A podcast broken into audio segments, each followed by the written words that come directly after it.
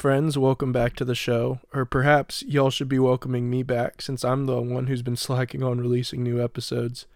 Oh man, I've missed this and I'm excited to be back. I've had some things to process through these last few months and I just needed a little more time before I came back, so I appreciate y'all's patience. As always, if you'd like to connect with me on a more personal level, my Twitter is at RedrawTheBath, and you can follow me on Instagram at chrisharmonrtb, RTB, or you can always email me with any questions, comments, concerns, accusations, whatever you want to do at redrawingthebath at gmail.com. Well, today I have the chance to share with you an interview I did months ago with Jamal Jivanjee. I first got introduced to Jamal as one of the co hosts of Heretic Happy Hour, and he has since left that show to pursue his own work. But regardless, he has always been someone who has pushed me forward, encouraged me, pushed me out of my comfort zone. Um, and I just really appreciate the ways that he talks about God and consciousness and the way that our beliefs evolve and should evolve as time goes on. And so I hope this conversation encourages you as much as it encouraged me. So without further ado, here we go.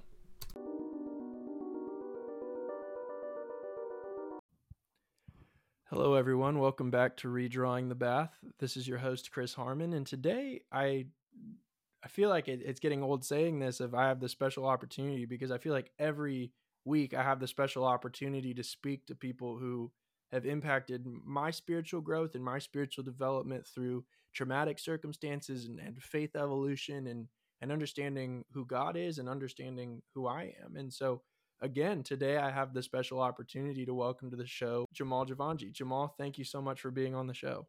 Oh, Chris, it's it's my pleasure. I'm so glad to uh to to come on the podcast. I can't wait to have this conversation with you. I love the name of your podcast, by the way. Uh Redrawing the Bath.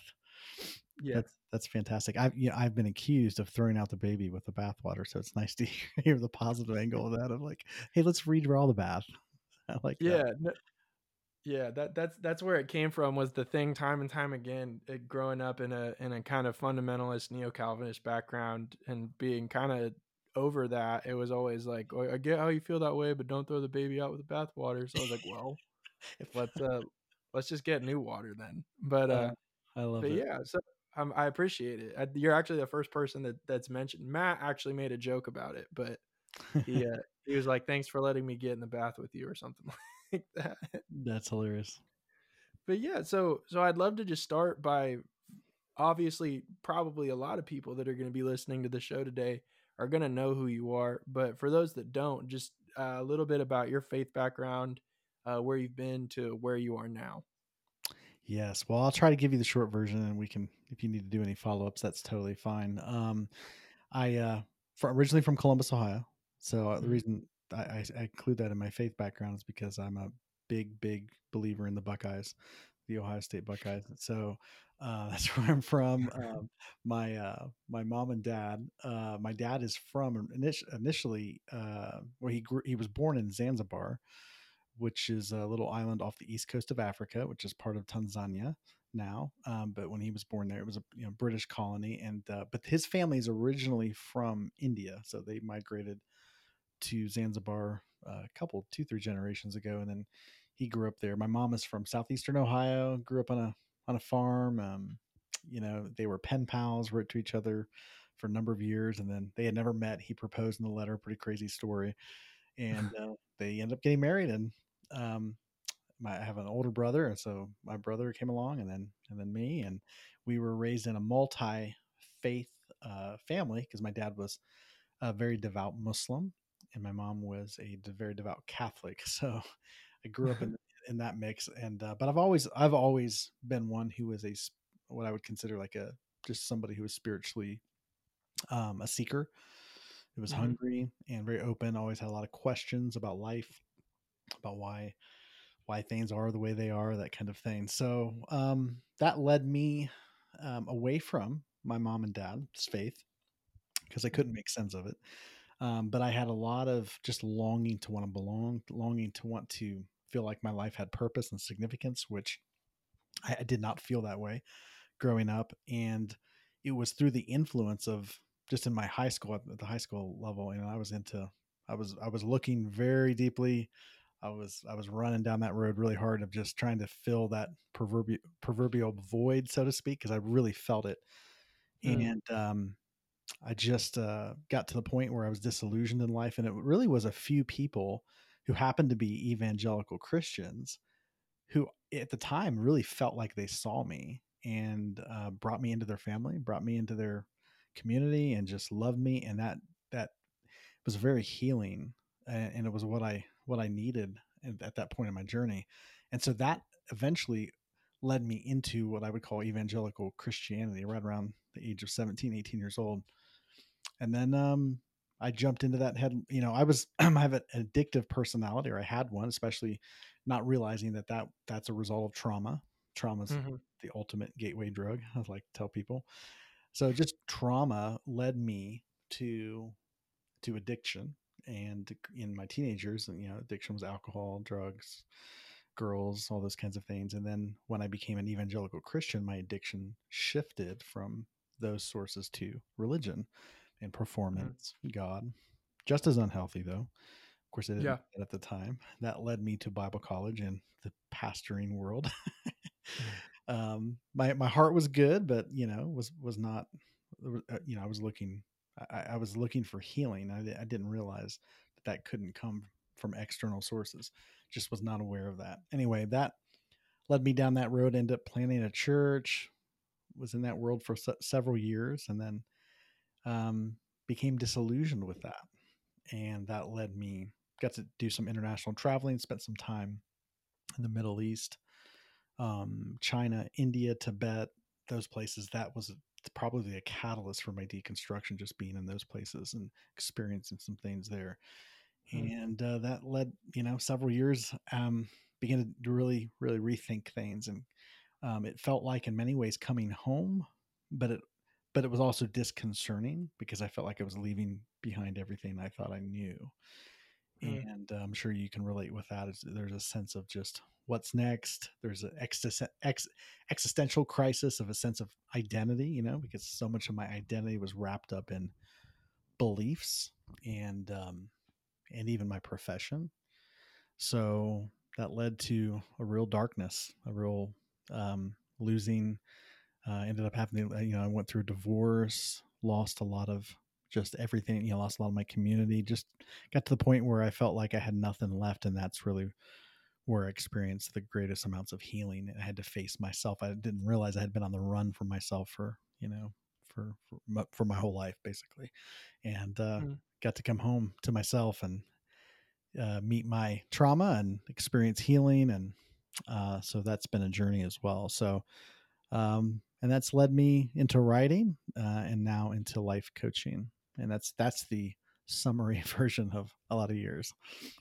Dang that's that i i've never heard someone put so much into such a small amount of time in a way that i was like every five seconds i was like oh i want to know about that. I want to know about that. I want to know about that i want to know about that um but no, thank you for sharing your story. And and if you wouldn't mind, I think for so many of us, like you said, that there's this existential crisis mm-hmm. um, when when our beliefs change and their their core beliefs that that kind of cling to the very essence of our being. And so I'm interested to hear from you what was there some doctrinal belief in particular that was like this is the thing that is my identity and once this goes it's all green lights and I'm good to go.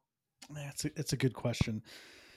Well, a couple of things. First, um, you know, I've always be- beliefs, and I heard someone say this, and I, I, it resonates with me that beliefs are often a substitute for for faith, and which can seem a little bit weird, but faith, I don't believe is, or I, my experience with faith is that it's not belief based. It doesn't have to be belief based. Beliefs um, come and go and beliefs are meant to come and go. I believe I, I really feel like beliefs are like um, clothing, and uh, they they they're like clothes. You can change them, but your your faith is your being.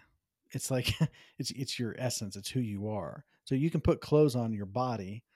I mean that breaks down eventually because then we have to say our you know is our body our being and which I don't believe it is, but that's a whole conversation. But just using that analogy of myself being my body. My beliefs are are like clothes. So sometimes they support us and sometimes they're too small. They don't fit us anymore, so to speak, and we have to get Mm. big, bigger clothes to support our body. Um, in the same way, when we're growing um, in our awareness of our being, then our beliefs have to stay. They have to grow with us, and if they don't, they become too small, and they become restrictive, and then they need to be changed. So, um, if we're not aware of ourself, our being, then we it's very natural to attach our identity to our beliefs and that's when people experience existential crisis when they have a decon- when they begin to recognize that the beliefs aren't working for them and so i always tell people there are good beliefs and then there are not so good beliefs and people like well Mm. there's true beliefs and there's false beliefs so a true belief is one that supports you and a false belief is one that does not so if if Mm. if your life isn't working, I always tell people, well, if it's working for you, then that's then keep doing it. You know, go go, go with those beliefs. If your beliefs don't cause you problems, then that's probably a good belief for you. But if they are, then you can just get rid of the belief. And I know that sounds crazy, Yeah. um, but it's again, it's not. I'm not talking about faith. I'm talking about belief. So belief is t- Mhm. tends to be a substitute for faith. When you have to, you know, put your sense of uh, of of of being into the belief, it's because we're not conscious of the being. We're con- so we need a substitute of filler for that, and so that's why people get really tied up. You know, get hung up on doctrines and like this is the way it is because if you change that belief, then a person has a sense of the the the ground is getting there's no ground to stand on, and they it's it's a real it's a disruption in the sense of somebody's sense of certainty and safety, and so they can Hmm. it can feel like they're in a free fall, and that's that's not healthy. That's not a healthy state to be in, and so Yeah. People will hang on to the belief so they don't feel that way. You know, Yeah. and uh, then that prevents people from changing their beliefs, and the belief may not be working. So if the belief's not Mm. working and you're hanging on to the belief because you're afraid of what it would feel like to let go of it, now you're you're in a you're in a tough situation because you can't grow hanging on to the old belief, but yet you can't let go of the old belief because you're afraid of the unknown. And that's an all that's always an opportunity. Then you need to to discover something that is unshakable. And when you discover that thing that's unshakable, then you can let go of beliefs if they don't serve you and you can acquire new ones that do because you're Hmm. not threatened. I don't know if that makes sense. Yeah, no, that that makes perfect sense. Um, I I, I generally agree that um that if if a belief is good for you, then it, it's it's good for you and, it, and it's working. But Mhm. I, I'm interested. I, I want to know what you would think. I mean, a doctrine that comes to my mind just because it's the one that in my circles was always the one of like, oh, you're not a Calvinist anymore. Sure. Um, it- so uh, I think that there are certain people in the Christian sphere where it's like, okay, Calvinism, i it's good for you, I guess, and if it's good for you, then it, keep believing it. But what happens when a belief is good for an individual but bad for a collective? Yeah, it's a good question. Um, well, could you let me ask you this? Could you unpack that a little bit more? In what way do you would you say a belief can be good for an individual but bad for a community? What would you mean by that? Yeah. Um. I mean, I think of someone. Uh, John John Piper just came out with the book Christ and the Coronavirus. Huh. Um, and he, I haven't read it, and I'm probably not going to, but he, uh, knowing from where he comes and and kind of coming from that background myself, hmm I I know where he would land on the did God cause the coronavirus? Gotcha. Um, and and so for him, it, it's I mean at least it seems from a from a public perception that it, it leads him into deeper uh, relationship with God to believe in that way. Now for someone, uh, Brad Jersak brings it up in his book A More Christ-like God of someone who has just watched their family be murdered by uh, criminals.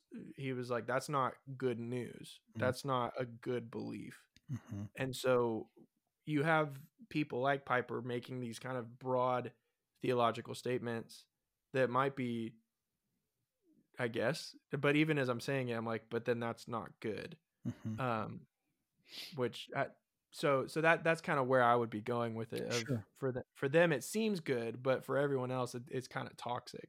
Gotcha. Okay, that makes sense. Well, I'll tell you a, a couple of. I'll just tell you a little bit my, about my process specifically with Calvinism. Okay, so um, because I used to subscribe wholeheartedly to the Calvinist belief system, and uh, when I was in college, I mean, I was a huge.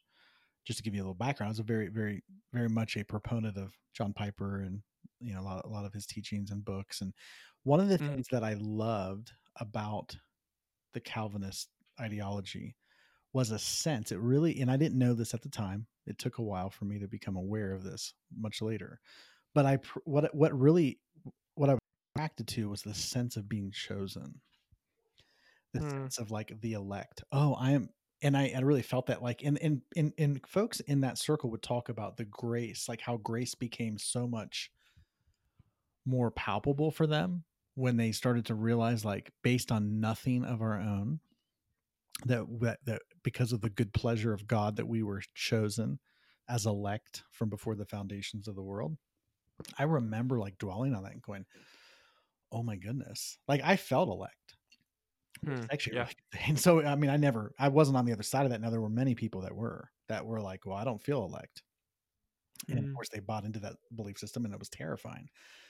So, but but for me, I really appealed to this idea of like, wow, I was chosen. I, I wasn't dwelling on the implications of that. So wait, God chooses some people and some people He doesn't. Like that's pretty horrific when you think about that. But I wasn't there when I was in that mindset. I was simply enamored with the feeling, the sense, the deeper sense of just I feel so loved that this God, based on nothing, would just choose me because oh man, it was incredible. And I think that's the appeal to it.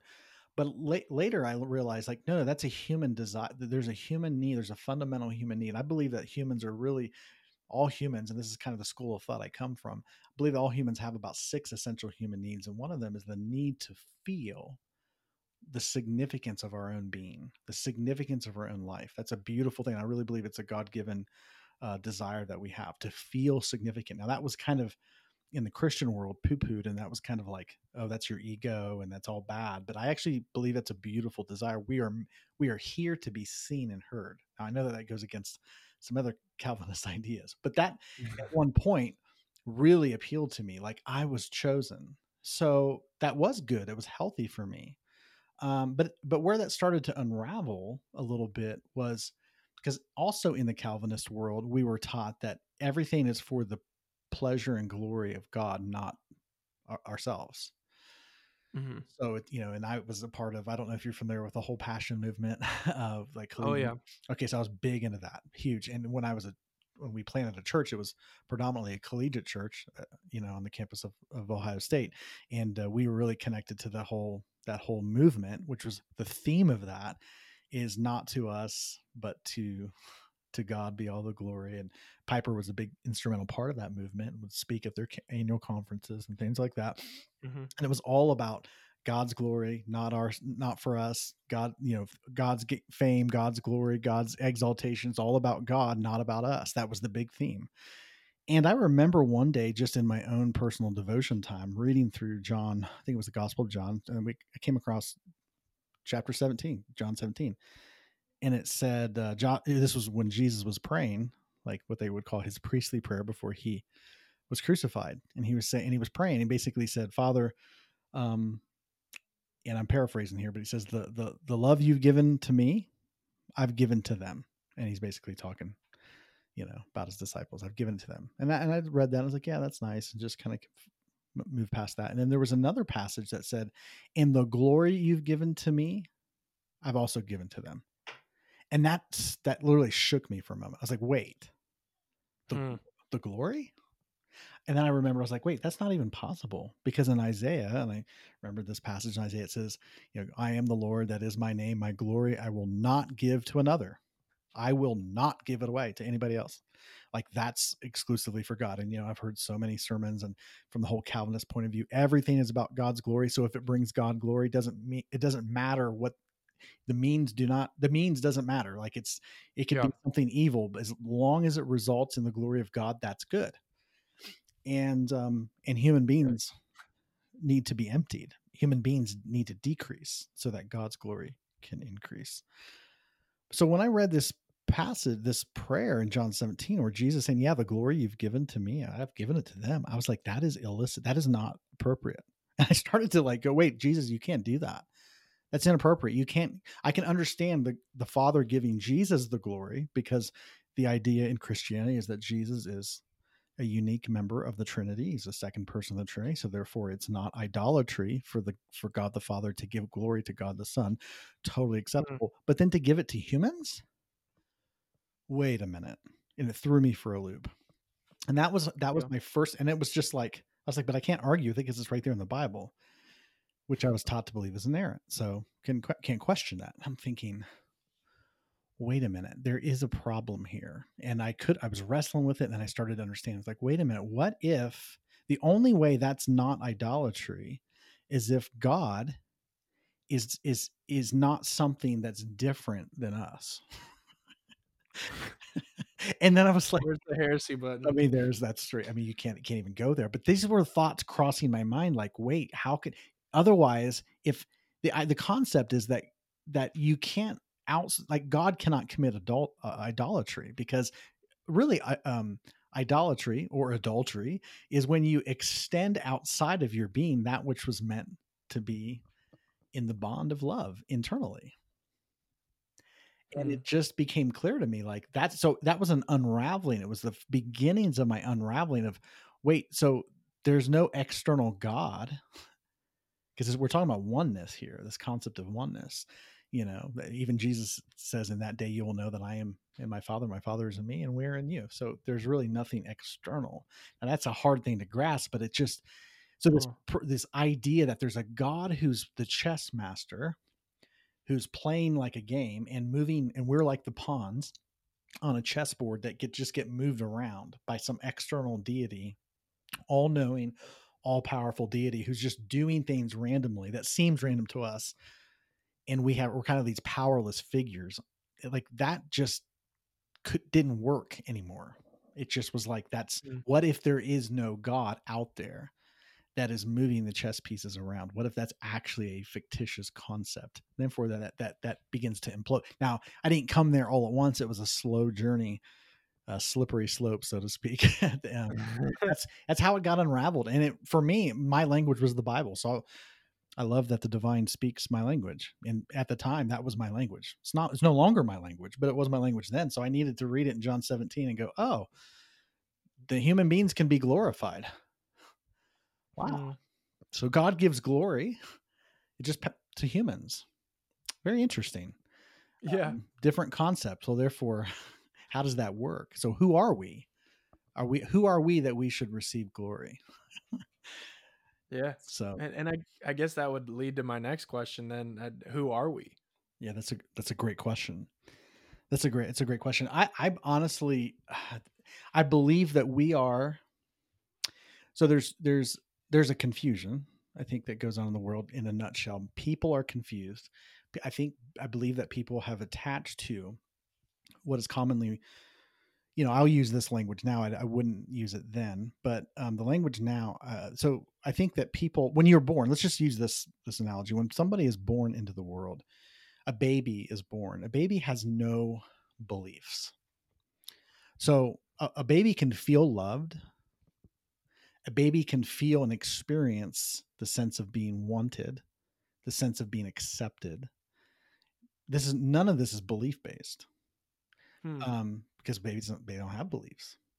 So th- this is a state of being. So that again, coming back to this essence of faith or being based, essence based, you can experience, and I truly believe that all knowledge, true knowledge, is not just information uh, stored away in, you know a cognitive mind somewhere that that's where beliefs are founded from uh, upon but true knowledge comes from experience so like exper- experiencing something so again love how do you how would you teach love to somebody you you really can't teach somebody you can talk about it from an academic standpoint and those things could be valid but that that doesn't mean somebody would know what love is you really have to experience it um, into, in order to know anything. I mean, I could tell you all about chocolate, but until somebody actually experiences chocolate, then it's not you're not doing it justice. So my understanding is that um, when a baby comes into the world, a baby is experiencing the essence of being as themselves. And then a couple years go by, and we begin to, it's part of the human experience, we begin to, you know, become, you know, see ourselves through the lens of our family, our parents, and then we begin to develop a story. We're called by a Mm-hmm. name. We have a name, that name, um, and that story, and then we experience life as as happening to us. And that that's a shift in consciousness. So life is now life is now happening to us. We begin to form our own story, how we perceive ourselves, how we perceive others, and then that then our identity gets attached to those perceptions first it's our parents perceptions and our family's perceptions and then eventually we adopt those perceptions of ourselves and then we begin to form identity this is but it's a story it's not actually who we are it's a story um, and then you know as we grow and develop our experience and our experiences grow we begin to our, our sense of attachment to these things grow. But who we are was the same person we were before we had a name. Hmm. um, but that's who we've always been is, as our is the nameless um, identity like no story the storyless nameless person is who we are which i would cons- i would call that pure being pure awareness Hmm. and um, the human our human experience is giving us an experience of things i believe the reason we're here is to have exper- uh, have an experience of life because we learn and we grow through the experience so in many ways like when someone says you know i used to think of god as this mainframe cons- computer in the sky somewhere that has all this information and knowledge, just all knowing. But again, that's the academic kind of just facts and figures and beliefs and statements. That's that's that kind of mindset.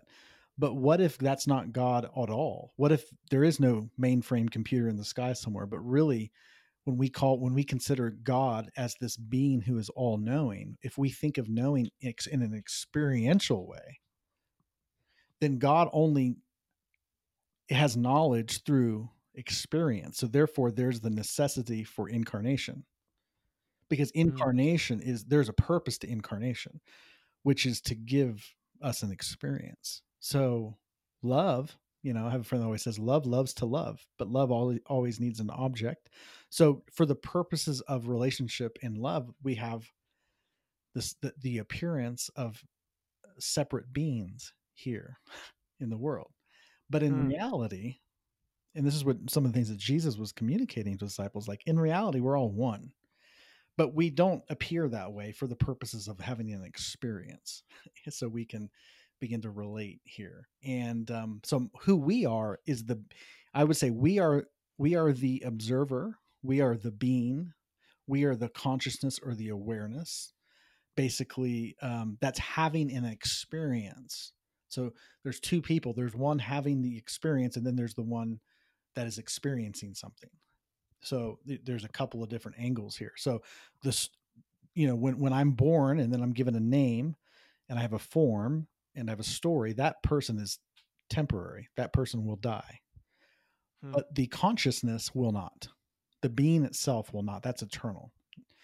So you know and i believe jesus was alluding to this when he would say things like and he had an awareness. So the idea is to become awakened to that person why we're having the experience in this life so that we're not terrorized with the experience which is the reason people are suffering in the world is because they're not awake uh, they're disconnected in the sense of they're they're not awake to the essence of who they are. So when jesus would say things like before abraham was born i am a lot of people you know I, I understand how that's been interpreted for us in the in the in the christian tradition it's like well that's jesus speaking from his place as the second person in the trinity but that's actually not the case because he's Yeah. he he's he's not like when you read the passage in the context he's making a statement and then you know he's he, you know he's- there's a whole conversation going on then he goes yeah but you know he's like you you have, you're not even you don't even know you're not even 50 years old and you you speak like abraham knew you or you knew abraham and he's like well before abraham was born and of course lived thousands of years before he's like no eh, before abraham was born i am i exist and of course they they Mhm. get that language of because that that was god's name revealed to moses back you know when moses was like tell us your name because moses just like the people of his day. We're, we're looking for every tribe, every little sect had their god, and their god had a personal name. And you know, and so like, well, tell me who you are. Give me your name. And God answered the question. It was profound, uh, the way God answered that question in in was it Genesis? Like, well, like there's like there is no name there, there's no name because i'm not i'm not a person in the way that you fashion a person like the name is just being itself i am that i am it's hmm. just mm. being and so when jesus says that's who i am before abraham was born i am just pure being um, they picked up rocks because they again the jewish idea was god is somewhere in the sky some separate all powerful being out there and jesus is now speaking as if he is that person and he, they pick up rocks to kill him. And he's like, well, what are you going to stone me for? What good work are you going to stone me for? And he said, not for any good work, but because you being a single human make yourself out to be God. And he said, does not your scriptures say we are all G-O-D-S, gods? Does that, and he's quoting from Psalm 82, which has a whole other mm-hmm. context, which is incredible, but that's a whole other story. But he's basically saying, I'm not using this exclusively for me. I'm actually saying something the scriptures already say about all of us that at the who are you beyond the story? It's a, it's a, it's a long story of getting back to your question. Who are we? Well, who were you before you had a name? Hmm, who will yeah. you be long after your story dies? Yeah. Being itself. And this is something that other traditions, Eastern traditions, have been talking about for a long time. But I honestly believe it's this. Well, I always say it: truth is truth. I don't care what what what tribe it's you know what language is on. If, if it's and this is what Jesus was talking about. This is what he was teaching. He was like, we have to wake up to the beyond the story. And even I do this in my coaching work. When a person can identify what is the story and make that a make a distinction between their story and their and themselves, then they get power over their life. Because if you don't like the story, you change the story. But who you are is the one who does it. The who you are is the one that is powerful is the one who is unshakable, who is the one that is the source, and it is the place where you will find God. Is in that mm-hmm. place. This is when people talk about Christ in you. Well, the you is not the ego or the storied self; it is your highest self. And and mm. in early translations of Christianity, so in early streams of Christianity before the fourth century, um, it wasn't just Christ in you; it is Christ as you, the hope mm. of glory, which is the ultimate incarnation. Yeah. Dang. It's a it's a lot to lot to chew on and unpack there. yeah, there is a lot there. Total, totally. But Jesus operated, I really believe, as the Christ, not in a way that's exclusive to him. Otherwise, we'd be screwed because the whole mm. idea of Christianity is imitating this person. How could you right. imitate this person unless we shared his essence, his his own substance? So, like, there's a you know, I think a passage in John, um, First John, I think it says, "As He is in the world, so are we." Like in the same mm. way, not not in a different way. Yeah. So then, w- with that in mind, it would seem that if, uh, with God proclaiming Himself as "I am" or or the source or, or consciousness in and of itself, and then Jesus proclaims the same thing about Himself and then alludes to this idea that we are as well, then it would, and if we're called to imitate him on top of that, then it seems like the entire idea is to start at the source and then allow our experience to bring us back to the source. Exactly. So it's kind of like life, life, death in reverse in, in a way. Totally.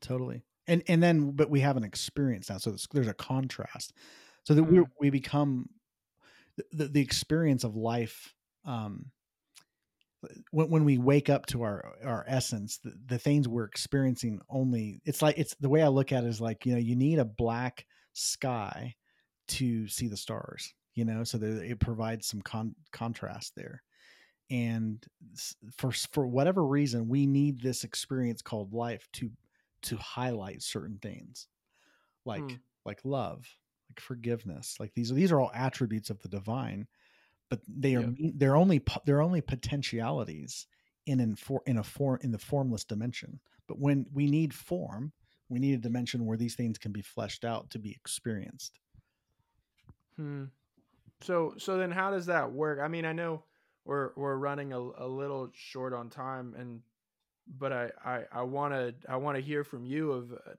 it, it kind of changes the game in the way that we think of holiness, in, in the way that we think about being made righteous, or the way that we think about I mean, to use the neo Calvinist word sanctification. right. So, so what does that look like for for you, for me? What does it look like to recognize who we are, and then have our experiences that, as you said, that are meant to highlight attributes of this source in order for us to get back to it?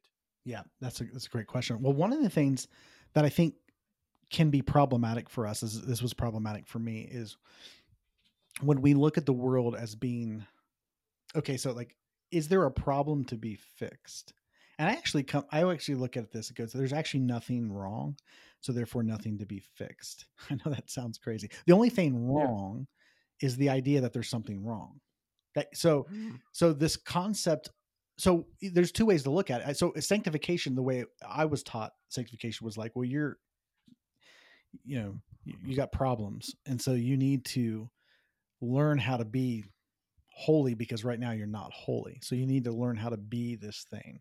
You, this is you need to you need to grow in this because it's about becoming righteous. And that that presupposes that there's my my current state is not okay and that i think that can be a pro- mm. problematic. So i i don't the way i look at it now is i am growing up and experiencing the goodness that i am. I'm growing up into, you know, I, I, I will say I'm, I am the image and likeness of God.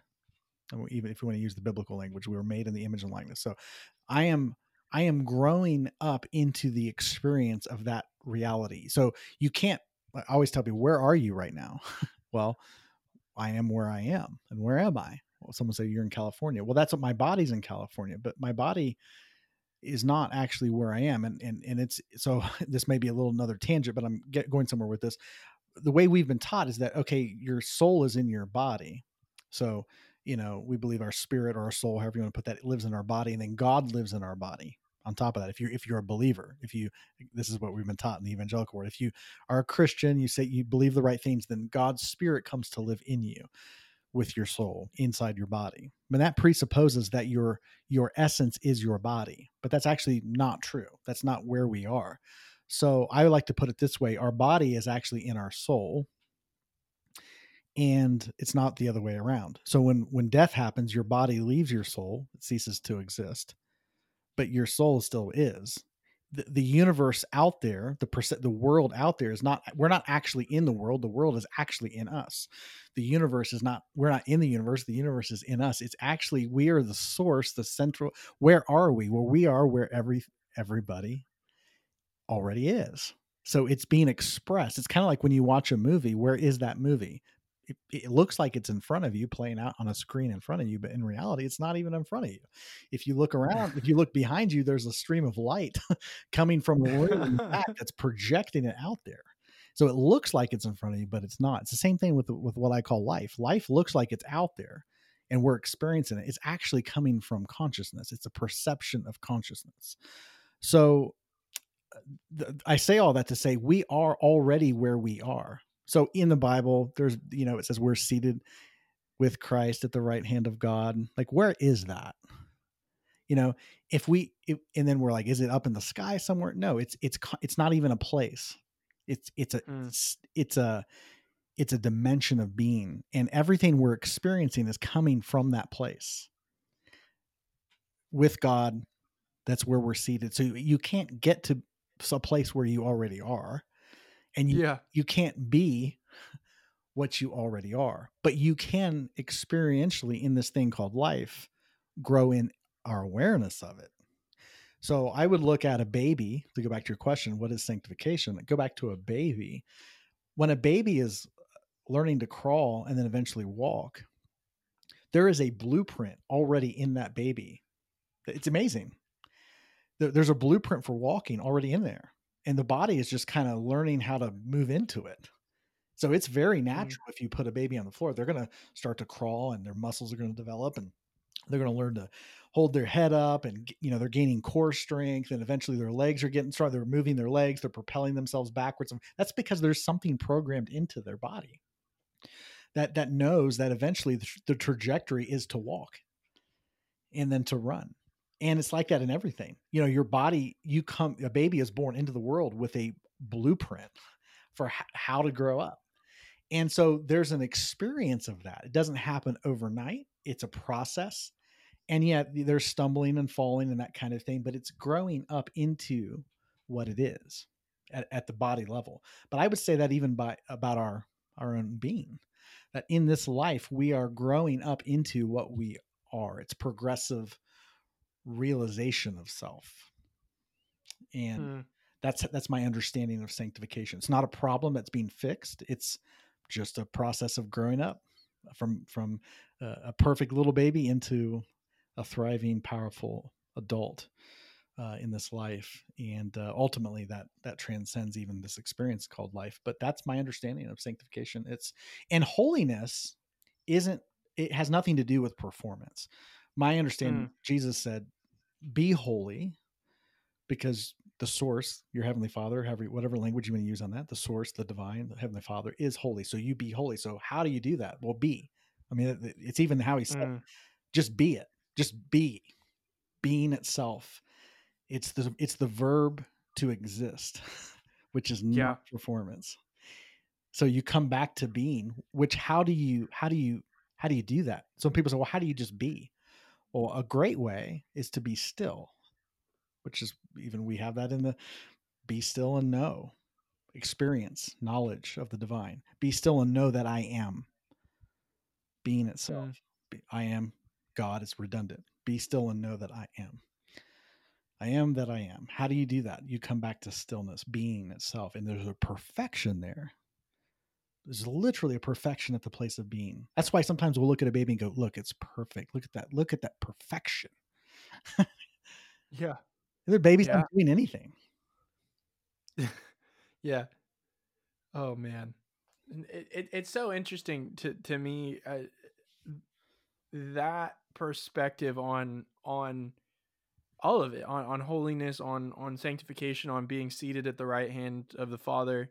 uh, This makes it so much simpler Mhm. and, and not in the sense that it has to be simple but in the sense that it the uh the alternative is, is this kind of you're a worm uh it's grace alone but do better is kind of the the the mantra but it and i always kind of bring it back to in my own experience of going from someone who believed in in eternal conscious torment to someone who was an annihilationist to someone who became a a patristic universalist my relationships and and my ability to love people became more genuine yes and so I think the thing that that I appreciate so much about what you've said today and, and what you've said numerous other times is just how it, it I, I've gotten the or I haven't gotten it down, but it's made it a lot simpler to love people and not treat them like projects. And and so it it gives me the opportunity to love myself Mm, and not treat myself as a project. To actually that's live so my live my life. Yeah, I love what you said there. To not treat yourself as a project. Yeah, that's so good. Yeah, we're not a project. We're we're an ex- we're having an experience. You know, Mhm. yeah, we can enjoy ourselves. We don't need to Yeah. fix ourselves or make ourselves into something that yeah that we're not yet. You know, in that idea, it's like no, we're just we we are. I- Ultimately, you know, it's how can you say the name of God? There's only one way to say it through stillness. Be still and know that I am. It, you know that I am. It's it's just you you. It's interesting to me that the that Moses when he's like, who's who are you, God? And, and God's revelation to Moses was, I'm not going to give you a name, just being itself. And I have a friend that always says, God is not a being among other beings. That's how we I've, we've been given through religion. We've been taught that God is this big being and we are these little beings. And so my friend says, God is not a being among beings, but is the ground and source of all being.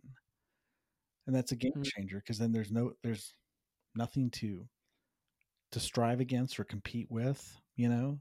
It's just Yeah. just being itself. Yeah. Gosh. How it was always supposed to be. Right? Right. Well, Jamal, I I I want to ask just to kind of in closing of of where can people find you and are you working on anything right now or or where can people uh, be pointed to engage more with with the work you do with Quoir and also the work you do on your own? Yeah, you know, uh, I always direct people to my website, which is uh, jamaljivanjee.com. And um, I have a book that's out called Living for a Living. And it came out about a mm-hmm. year ago. And uh, it's that the gist of that book is really helping people move into their their what I call their soul purpose, why they're here, their calling, their work in the world, and that help helps people make that transition from an economy of you know just surviving needing to pay the bills to moving into the work that's all about love and service and so it's um it deals with money it deals with concepts of poverty um, and uh, really hoping to help people experience some healing and move that so that into so they can move into their work while they're here so um, that's the gist of that book living for living so that um, I've linked to that book on it's a, it's a book you can get through Amazon, but uh, all of that information can be found on my website, which is jamaljivanjee.com. I have my own personal podcast called The Lovecast with Jamal, and again, links for that are on my website. And um, I also have a life coaching practice where um, I work with people, individuals, and groups um, around a lot of these concepts. And um, but again, the link to to that is all on my website. So, and again, I'm also um, active on social media, Facebook, Instagram, that kind of thing. So yeah. Heck yeah. Well, well, Jamal, I just like I, I told you before, um, before we started recording that I always try to end the time with with kind of just a, a practice of encouragement. I feel like within the Christian sphere, both post deconstruction and, and still even in the evangelical spectrum, I feel like that's something that's really lacking of of just being able to encourage one another. Hmm. And so I just really want to encourage you in in the work that you're doing, and especially in in my own life personally. It, it's interesting. I always tell people that my deconstruction journey started with uh, kind of head first, where I started with uh, Richard Rohr's podcast mm, and mm-hmm. uh, Heretic Happy Hour was kind of my jumping point. So it was all this talk about uh, the Enneagram and spiral dynamics and mm. um, Christ consciousness and and in all of that it, it, was amazing to have voices like Richard's, like Keith's, like Matt's and and also like yours that that really pushed me forward and made me desperately uncomfortable in a in a time where I desperately needed to be uncomfortable. Mm. And so I I just really want to thank you for being a a huge part of my faith journey and my own spiritual healing and also for the the others that don't have the opportunity to say that to you personally, I just want to say it on behalf of them as well. Oh wow, thank you so much. That means a lot. I totally totally receive that and feel the weight of that. Thank you. Absolutely. Well, thank you so much for being on tonight. Of course, of course. Thank you for having me, and uh, thanks for hosting these conversations. Are so important. Absolutely.